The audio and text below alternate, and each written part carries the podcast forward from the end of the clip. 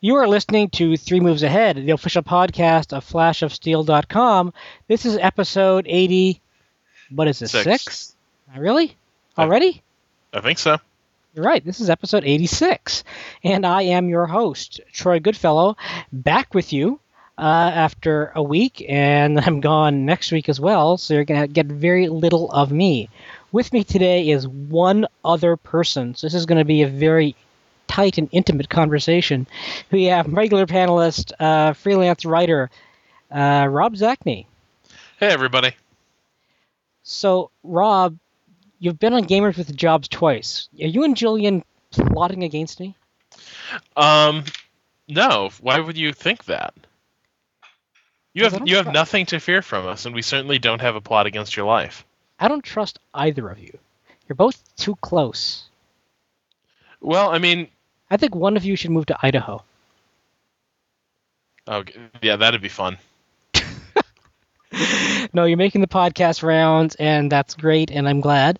Uh, this week, we have a few things we want to cover. It's going to be a bit of a shorter show because I've got a lot of packing and planning to do uh, before I return to Canada for a family event, and then I'll be back.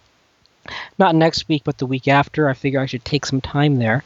Uh, once again, the show next week will be in the good hands of Rob and Julian. I do want to start with some news that just came out today, uh, which is sort of connected to, you know, podcasts we've done in the past. Uh, two guests are now working together. Uh, a few weeks, a couple of months ago, we had Derek Paxton, the lead designer of the amazing, epic Fall from Heaven 2 mod for Civilization 4. And a few weeks ago, we had the CEO of Stardock, Brad Wardell, explaining uh, what the hell happened with Elemental. And now Derek's working at Stardock, and he's taking over uh, some design uh, job over there. So, what do you make of this, Rob? Um, well, I, I find it tremendously exciting news, and I really can't think of anything um, that Stardock could have done that would have renewed my faith in the future of Elemental, like bringing Paxton on. Um, I was, I mean, I was really crushed when I heard that the uh, standalone Fall from Heaven wasn't going to happen. Right. Um, and I know that you know when we were ha- when we were talking, you know, about our first reactions to Elemental before we filed our reviews, um, I think I said to you, you know, I was running into a problem with Elemental where we'd recently played Fall from Heaven for the podcast, and I kept wondering, well, what what does this game offer really that Fall from Heaven didn't offer, and frankly offer a little better? Um, so I mean, I find myself thinking if there's one person who could bring Elemental around to being a really good standalone strategy game, um, you know, I think Derek's pa- Derek Paxton is exactly the person that uh, Stardock needs. Do you really think he can have that big of an influence? I mean, so many of the design decisions are already pretty much firmly in place. Um, Fall from Heaven 2 was had very varied races, had a really deep mythology. Uh, Elemental has races that are pretty much identical to each other. Has a decent backstory, but not really this deep sense of I'm building a world. Uh, though that's something that Wardell has certainly tried to do, and something he's uh, tried to be very proud of. It doesn't quite work for me as an interesting world yet, for a number of reasons. Partly because the campaign is really a tutorial and it's kind of hobbled, so I don't have any clue who these two factions really are fighting each other. Uh, do you really think that just bringing him on board can really change the direction of Elemental? I mean, he's clearly a very gifted designer. He thinks about games in a very special way. Uh, but is it too late, or what do you think he can actually fix? Well, now I- I have to think back to the language of the press release. If if if I'm recalling correctly, he was made head of development going forward, right? Yeah. And Brad is stepping pretty much he's stepping down from lead designer and he's going into work on AI and he's going to retain his position as executive producer. But really like I think it seems to me like the direction that Elemental takes from this point forward is going to be largely set by Paxton. Mm-hmm. Um, and I, for me, I think it really comes down to how much latitude um, he's given, and the fact that he was brought on and you know Brad stepped aside, you know that that seems like a promising step. Um, Mhm. because I think at this point you really do need there is a bit of a mess that needs to be cleaned up here, and I think you'd be kind of wasting, um, you know what the talents Derek has shown himself to have if Mhm. you don't give him some role in sort of reshaping that universe. Um, because I mean, he he created a pretty interesting and uh, flavorful world in Fall from Heaven. that evolved over very many years. I mean, it started like many fantasy worlds do, is you know, full of cliches, uh, but quickly became something actually quite special and unique. But it did take eventually. I mean, this is years in development, and Elemental does not have years. That uh, that's true, and uh, that's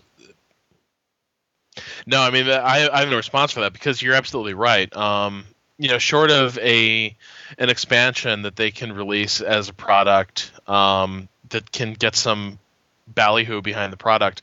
I mean, I don't I don't know how much time they have to salvage this thing.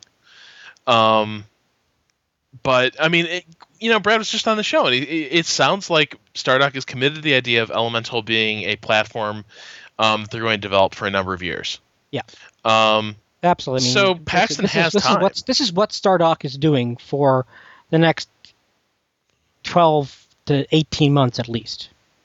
right. I mean, like, you know, how many how many years have we been playing Sins of a Solar Empire? Like, we can if we assume that Trinity is the end of the road for that, that's been about what two and a half, three years. Right. Um, so I think, you know, I, I think he does have time, especially if they if they release some new um, some new products. Um, and the the other thing I think they've really got to commit to is the idea that it's just it's not a very interesting world yet. And my my fear is that because it's sort of Brad's world, um, he's going to be hesitant to acknowledge that.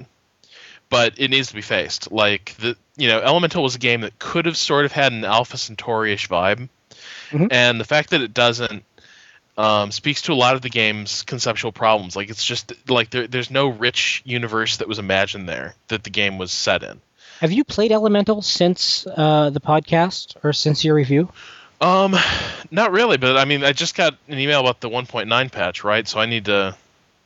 We're already up to nine, are we? Well, they've been they've been banging them up pretty quickly, but um, no, I haven't I haven't gone back to it. I've been, you know, the train keeps rolling. Yeah, it's one of the games that I do want to revisit uh, before the end of the year because when I do do the flashies, the awards, I like to judge games based on their final state. Um, and it is a game that has been patched, and they have been trying to do a lot of stuff. I haven't been hearing a lot of people saying, "Wow, Elemental's finally good."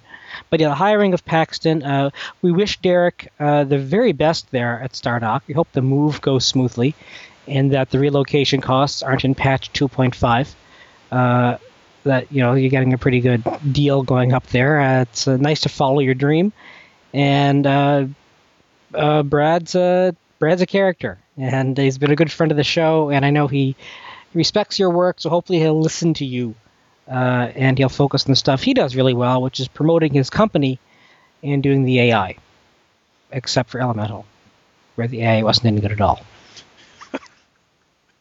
And on that confident note, on that confident note, I want to move on to our topic we chose for this week, and it's a topic that uh, Rob's been wanting to do for a while, and it's a topic that, since it's just him and me, uh, it's something I can talk about, uh, nothing that neither Tom nor Bruce uh, had the time for, and that Julian, who was out apparently beating people in the woods or something yesterday. well, he was apparently had some sort of like near religious, like live action role playing experience, which I can't think that that means anything good. But I'm God, willing he, to. he, he, was he was a larping for God, right? Um, well, no, he wasn't LARPing for God, but it sounds like he may have met him out there in the woods. Yeah, I've been reading his Twitter, and he and Laura Krieger, uh, another, uh, were out there doing And, it. and our gue- and our guest Rob Daviau, yeah. and yeah, and Laura is also her tweets have also been very, oh my god, this was awesome. And I'm thinking, I, they- I think they killed a man out there. I do think that's know- really what it was. I think it's this whole LARPer thing is cover, and they were out hunting the most dangerous game. do they know they're in a cult? I don't think so. Not yet. They're still in the honeymoon phase. Julian, get out of the cult. Don't drink the Kool Aid. Don't use the foam sword. Whatever. Uh, the topic we're doing uh, this week is uh, logistics and supply in war games. Um, I mentioned this to a friend today, and the response was ha ha ha ha ha ha ha. Mentioned this to my wife, and she said that sounds interesting. My wife is a liar. Did she smirk? No, my wife was being very supportive. Okay. Probably because I'm leaving tomorrow. Um, so logistics and supply are you know one of those things that is not a fun part of war games. It's something that a lot of war games leave out. They assume the supply is there, or it's really dumbed down. Uh, but Rob, you've clearly got a passion for this sort of thing. I do. Can you Um, explain why? well, you know, to, to, speaking a little more broadly, I think one of the things that always interests me in a game is how how the player can be disempowered in an interesting way. Um, because I really feel like the deck is stacked in favor of the player a lot. Like people are generally pretty smart.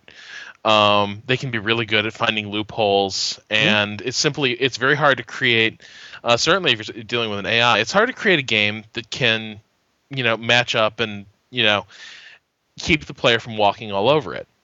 Um, but I think one of the interesting ways of doing that, especially in like war games and certain strategy games, um, is you begin introducing questions of supply and uh, supply and logistics.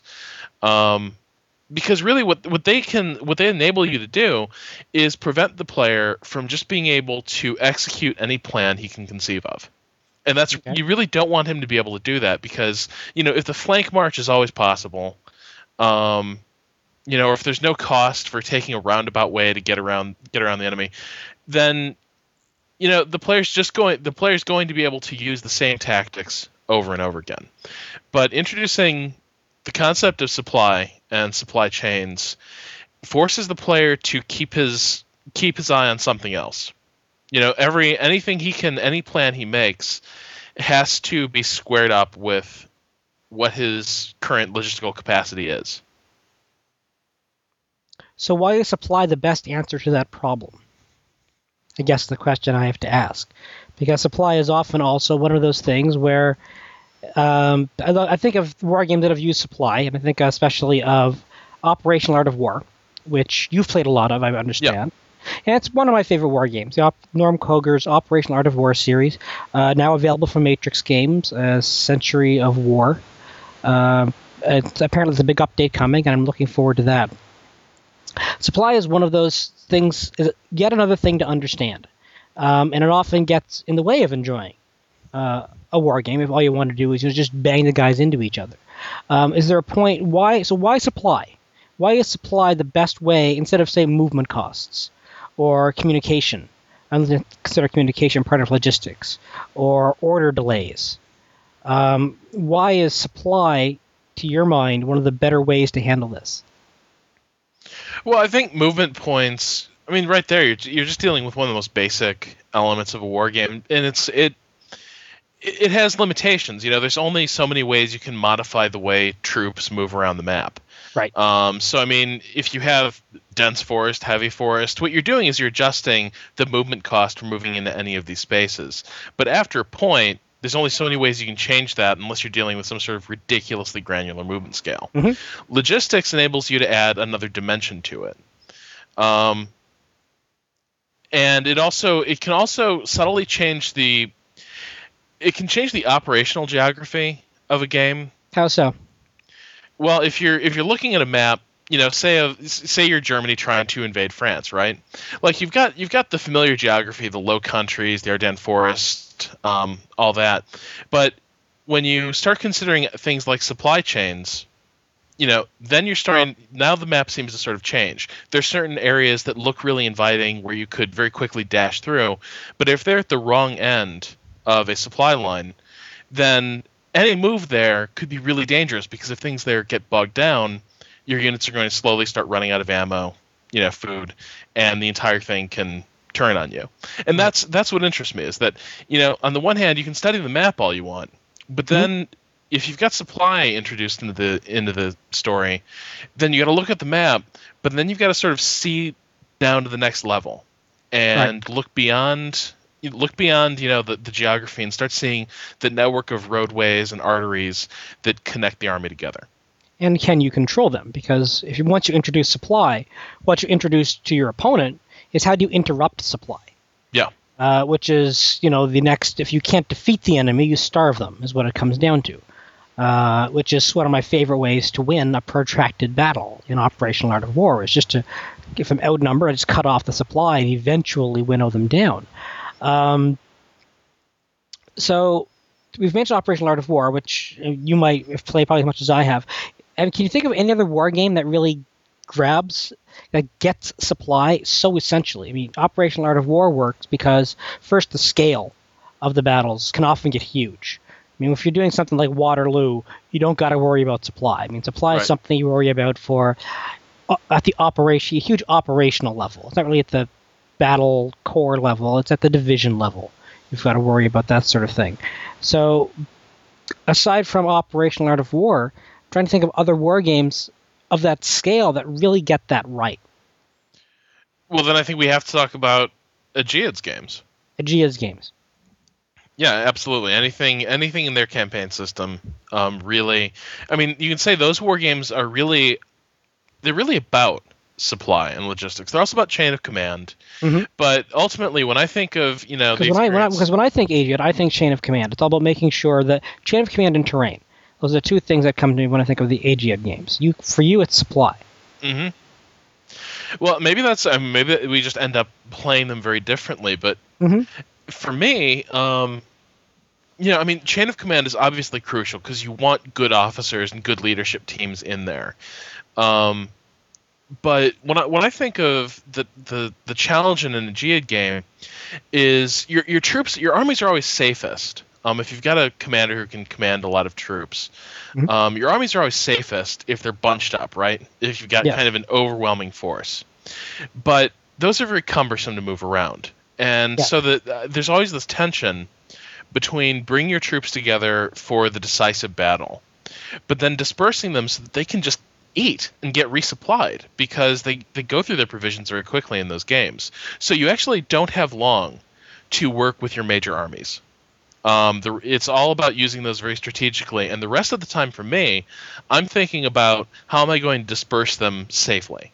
You know, right. how am I going to march them so that they they all arrive at the target location ready for a huge battle, and everybody's got you know a full supply of ammunition, everyone's well fed, morale is up, troops are rested.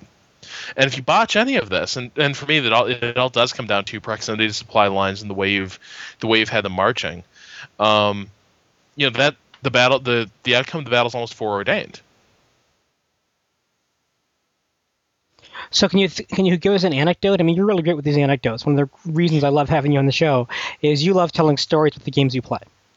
Can you think of a game where your supply just either good use of the supply mechanic for listeners who might not be familiar with supply in general, or a bad understanding of the supply mechanic, mechanic won or lost you a battle? Oh God. Um, well, when I was doing Rise of Prussia, um, which is AGEOD's game from earlier this year. Right, and it, it's a game about um, Frederick the Great's role in, in, the Seven Years' War, basically the duel between him and uh, Maria Theresa. Um, I mean, that's a that's a really that's there's really challenging challenging geography there, uh, because what you're doing is you're fighting along Prussia's southern border. Um, you know the border shares with Saxony and Austria. And what you've got there are you have these river you have a number of rivers cutting through the area. And then you also have some rather severe like mountain ranges cutting mm-hmm. through the area. And what ends up happening is the the battlefield's almost partitioned into thirds. And it's very difficult to move the army from one to the other, but you have to to take the fight to the enemy. And so for me what what always became a, a real challenge. It was an ongoing struggle. Was making sure that I could launch attacks against the Austrians um, south through the mountains near oh god like Breslau. Um, but anyway, the point is, so I, I, I needed to bring my troops out of Silesia, and every year I sort of tried to make my supply line a little neater. Um, and one of the cool things you can do in this game is you can actually sort of design your supply line, right?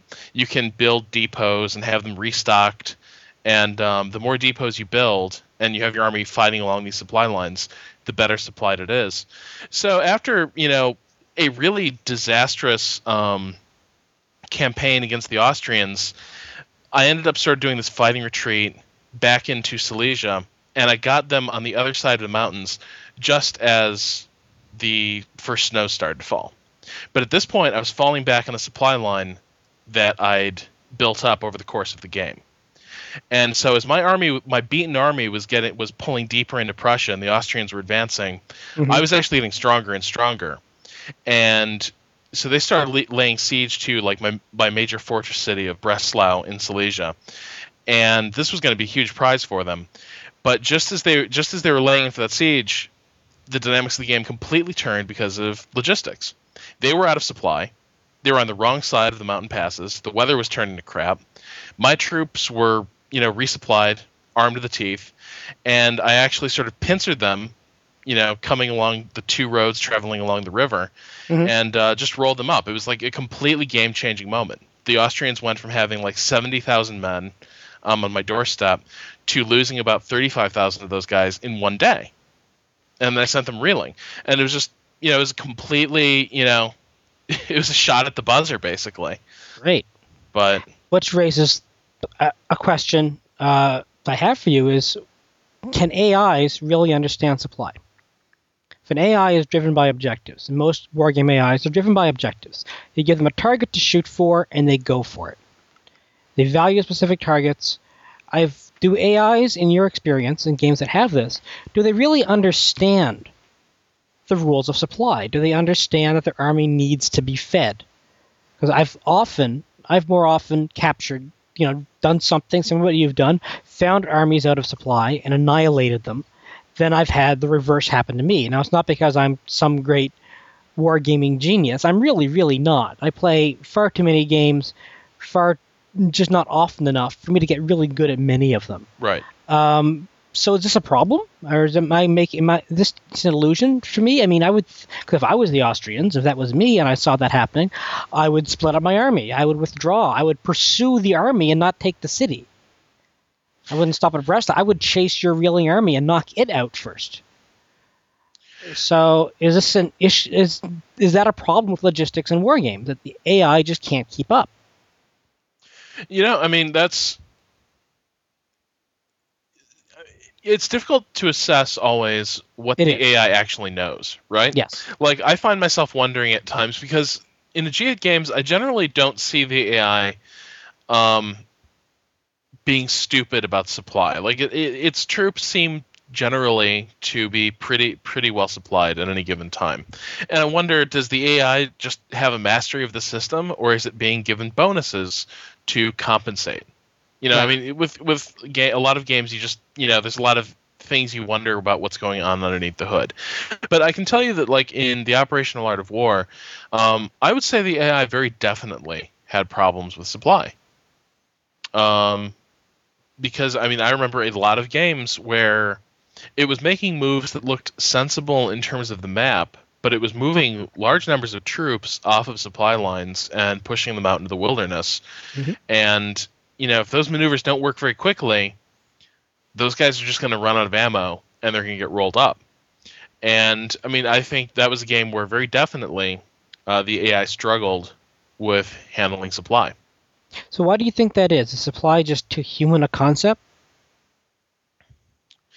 You know, I don't know. I, I think I think maybe it, it, requires a level of intuition.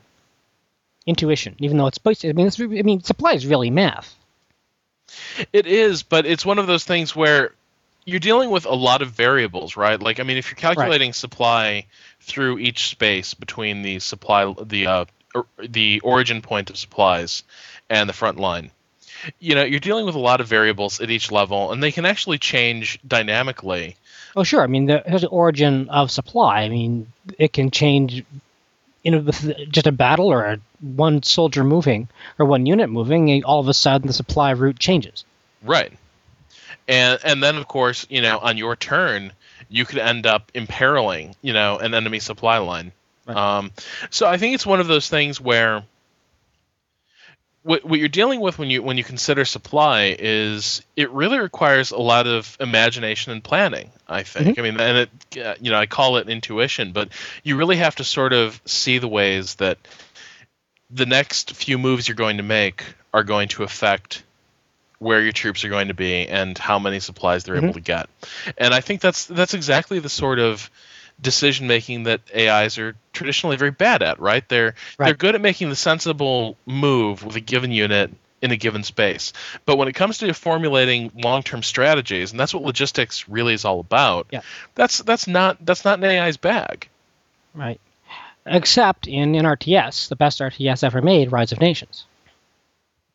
Which is the only RTS I can think of that really took supplies super seriously. How did that work? I mean, let's oh, I mean, let's talk about that. 'cause- I mean, Rise of Nations, uh, one of the great powers of Rise of Nations was if you led an army into an enemy territory, this was a traditional RTS, you hack wood and you build infantry with your wood. I mean, that's what RTSs are about. Uh, if you had an enemy, if you had an army in enemy territory, it would start getting worn down. You would research the enemy would research some technology, and it would start taking damage, unless it had a supply train with it. Okay, and, and is how is like- the supply line? How is the supply it's, train it's, a- it's just a simple. It's just a unit. The unit is a supply train, uh, and s- certain wonders and the French, I think, had it, for the French one of their cultural powers was the supply train healed the troops as well, and a wonder allowed that as well. So it was an RTS where one of the first things you did was go after the supply train because that would make that would make your weapons all that much more effective. Now the AI handled this very well because it's pretty obvious. If you don't want to suffer attrition, you bring you build a supply unit. right. Now, this is of course true logistics. Uh, it's an abstraction of logistics, as all RTSs are. They're abstractions, uh, but it was just a wonderful way of abstracting the fact that if you're in Russia in the winter, and the, the the Russian national power was the attrition was twice as bad. So if you're fighting against the Russians, uh, it makes things really really fun once they research that attrition technology. Um, and they get worse and worse with greater upgrades. This this tiny little thing, this one little horse-drawn cart, and later it becomes a truck, really changes how you play the RTS because you do go after the supplies. Uh, you want to target it first, so you end up doing your flank runs to go after it for that extra added bonus. Oh, that's You had to excellent. you had you had to protect the supply train. You had to take it with you uh, everywhere, and it was it's a very weak unit. You couldn't just leave it behind and move your troops forward. It always had to be with your troops. So I'd often make two or three of them because once one's gone, you need to be able to keep those guys not dying so fast. So if you haven't played Rise of Nations, it is the I mean we've mentioned it so many times on this podcast.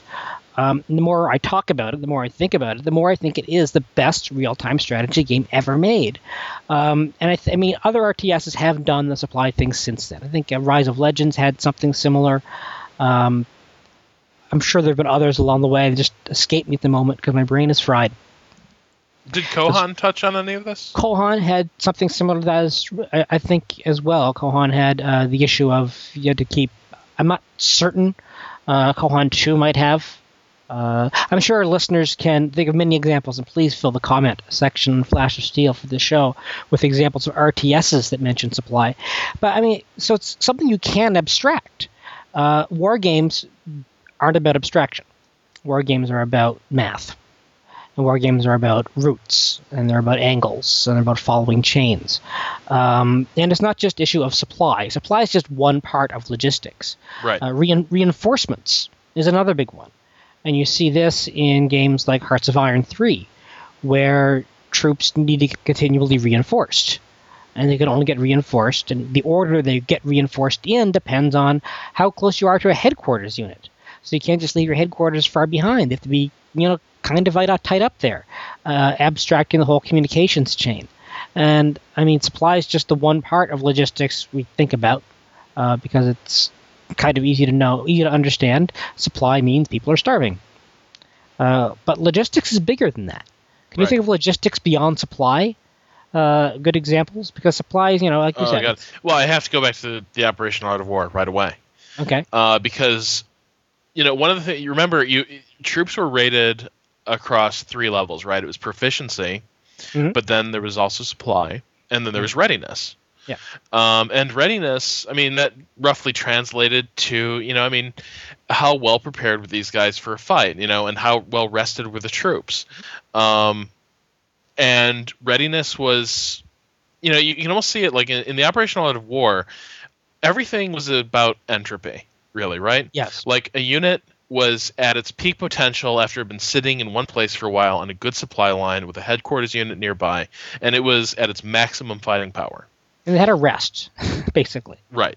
And once it st- once it started moving, it was a little less ready. It was a little less well supplied. Once it started fighting, and if that fighting was hard, then all those factors begin dropping very quickly, and that translates into reduced performance.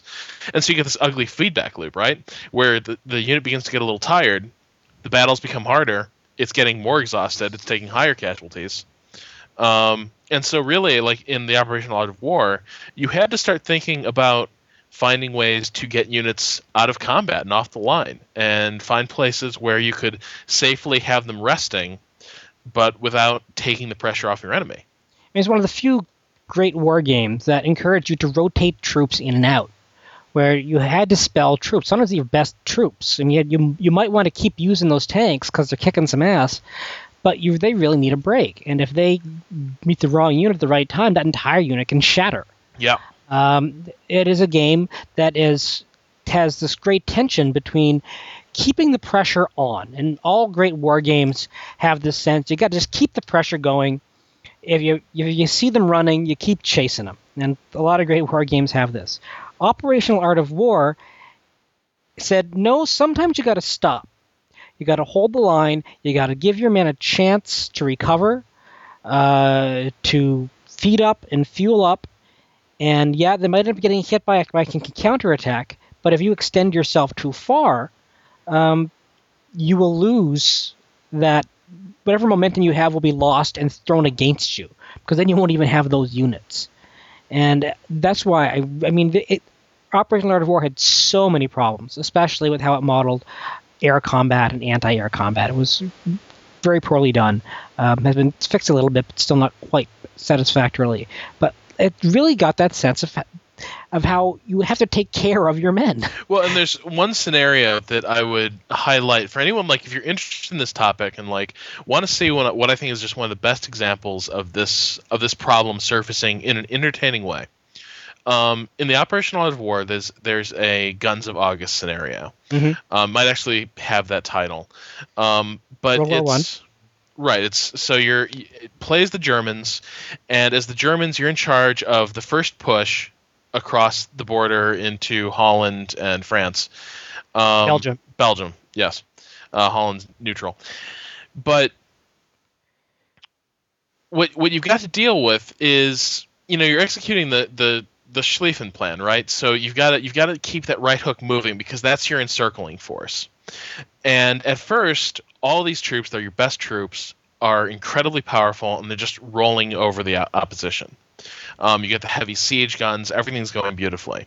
But as this game, as this scenario goes on, you know these troops are fighting every single turn and resistance is stiffening. The supply lines are getting longer. Plus, those heavy siege guns that you're using to break, you know, heavy concentrations of enemies and good fortifications, you know, they don't grow on trees. You only get a limited number of them, and they run through ammo very quickly. And so you get this really interesting. I mean, basically, this, the feeling of mounting horror as you realize that you're losing momentum. And if you let your enemy have any time to rest, he's going to get dug in and you're going to have a hard time breaking through to Paris. But if you keep running your troops like this, you're going to destroy You them. have nothing left when you And you know, there's only so many roadways, right? Right. So even if you've got tr- reinforcements coming up, and you do, you're constantly getting reinforcements for the um, attack on the right flank. You face a major problem just making sure they can reach the front line in an orderly fashion. And so each turn becomes this sort of very painstaking, you know, bit of military craftsmanship, basically. Um, as you contemplate, like, okay, these guys need to come off the line here, but make sure that we've already got units ready to take their place. Because if these guys get, because in the Operation of War, if you try to withdraw from combat and you're the last unit on the field, you can be engaged um, as you try to withdraw, and that's usually devastating. So it's just a scenario that illustrates all this beautifully. Um, and I played it while I was reading um, Tuchman's The Guns of August, right? And one of the great questions in that book is how do, how does the German military, which has been preparing for this fight for years and years and years. Um, how do they manage to just come up short? How did the French manage to survive this? And this this game this this scenario, it's a really well designed scenario, really illustrates that. And it really shows the limitations of what a general can do. Where where the battles, you're going to win the battles, but it's all about what's going on behind the lines that's going to determine the outcome of this campaign. Right. Well, I mean, amateurs think tactics and professionals think logistics. I mean, that's how it goes. The idea is the wars are fought in the stomachs of the enemy and on the stomachs of your army. So it's it's I, I love that scenario. I think I've I don't think I've ever won that scenario with the Germans. Have you? No, I've come up one turn short.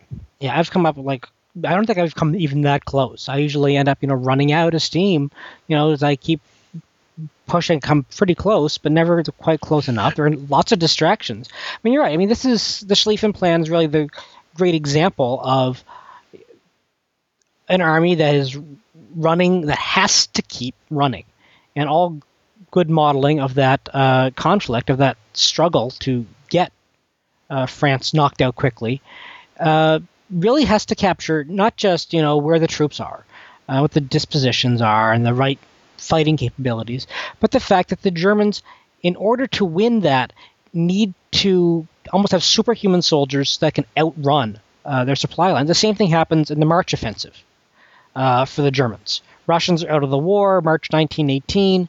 The Germans right. put this great big push through, and what happens is they just outrun their supply lines. And that caught, they can't get the reinforcements up fast enough they have to now Western Europe is completely torn apart. So all of the infrastructure isn't even there to get the troops where they need to be, and Ludendorff's grand plan comes apart um, because they cannot make up enough ground fast enough, and that's why they end up having to you know sue for surrender because this was their push. Yeah. Um, not for any great stab in the back or anything. They just their last gamble uh, was March 1918, and it stalled because logistics could not cooperate. They had overwhelming force, but they could not supply the men.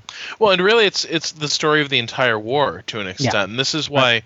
you know, when people say World War One's not good fodder for wargaming, that's only true if you think of it in terms of generalship on the battlefield. You know, where yeah, there's no general's art to sending the troops over the top into the into the killing fields. Um, but there's a great deal of there's a great deal of military science that went into just making sure all those bodies were delivered to the line. Um, and again and again, you see where, you know, every every year each side was basically looking for a way to break the stalemate, and really the curse was War One is this awkward time where you where you can deliver massive numbers of men to the war zone, but you don't have the technology or the infrastructure to move them around very efficiently there or control them very effectively. And so that's why you get all these elephantine offensives where it's like, you know, weeks and weeks of stockpiling ammunition and bringing up reinforcements for the push. Um, and it's just it, it's a very cumbersome way to wage the war, but it's interesting if you're the guy trying to assemble that attack. Um, and this is, you know, one game I wish I'd played. Um, I don't know. Do you ever play it? Uh, the Guns. It's a Matrix game. Um, Guns of August. Yes. Yes. I mean, I didn't play it. but Bruce Geryk played it more than I did, and it's actually quite good. Uh, not everything's explained very well. Um, it's a game I certainly recommend. Uh, probably one we could go back to. We should do an entire show on World War One, actually. Uh, but this is kind of turned into that show. Um, but I I think you're right. World War One is underestimated because people look at the trench warfare and over the top as if that's it. And World War One's so much more than that. You have uh, even just cracking that nut um, can be interesting um, because you have to sometimes you have to send men over the top just to keep the pressure on once again. So it's uh, Guns of August is uh, a game I recommend. Um, it's been many, many, many months since I've played it, so I don't want to make any firm uh, judgments on it, especially with regards uh, to this. Its great uh, feature is what makes Guns of August a great game, and I think this is some way to capture the logistical problems of the period. Is that after the first couple of turns, you can only activate a certain number of units, you can't use every unit you have on the board. You get a certain activation points. So you have to decide where you want to spend your offensive, more or less. Um, so that really makes the battles, it makes the war move at a more leisurely pace. Um, so the trick is, you know, I want to activate where this guy is, when the enemy is not going to activate, because I know a counterattack isn't coming. Um, but if an attack is coming, then I want to be ready to fight back uh, and chase the enemy. So it that so it really doesn't have a whole lot of the logistic stuff going on. But as a World War One game, I think it's probably one of the best on the market. Um, and like I said, we can do an entire show on World War One because we did do one on World War Two. We should do one on the Vietnam War too.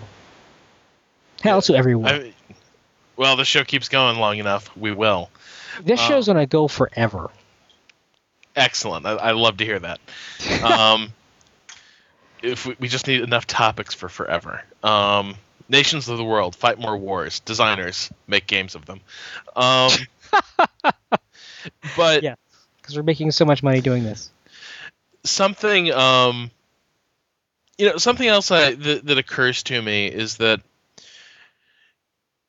what I, what I, another reason I like games that really touch on supply and logistics, particularly supply, is that so often in military history, the battles are fought almost accidentally, right? They're, you know, the, the set piece battles actually kind of a rarity in military history.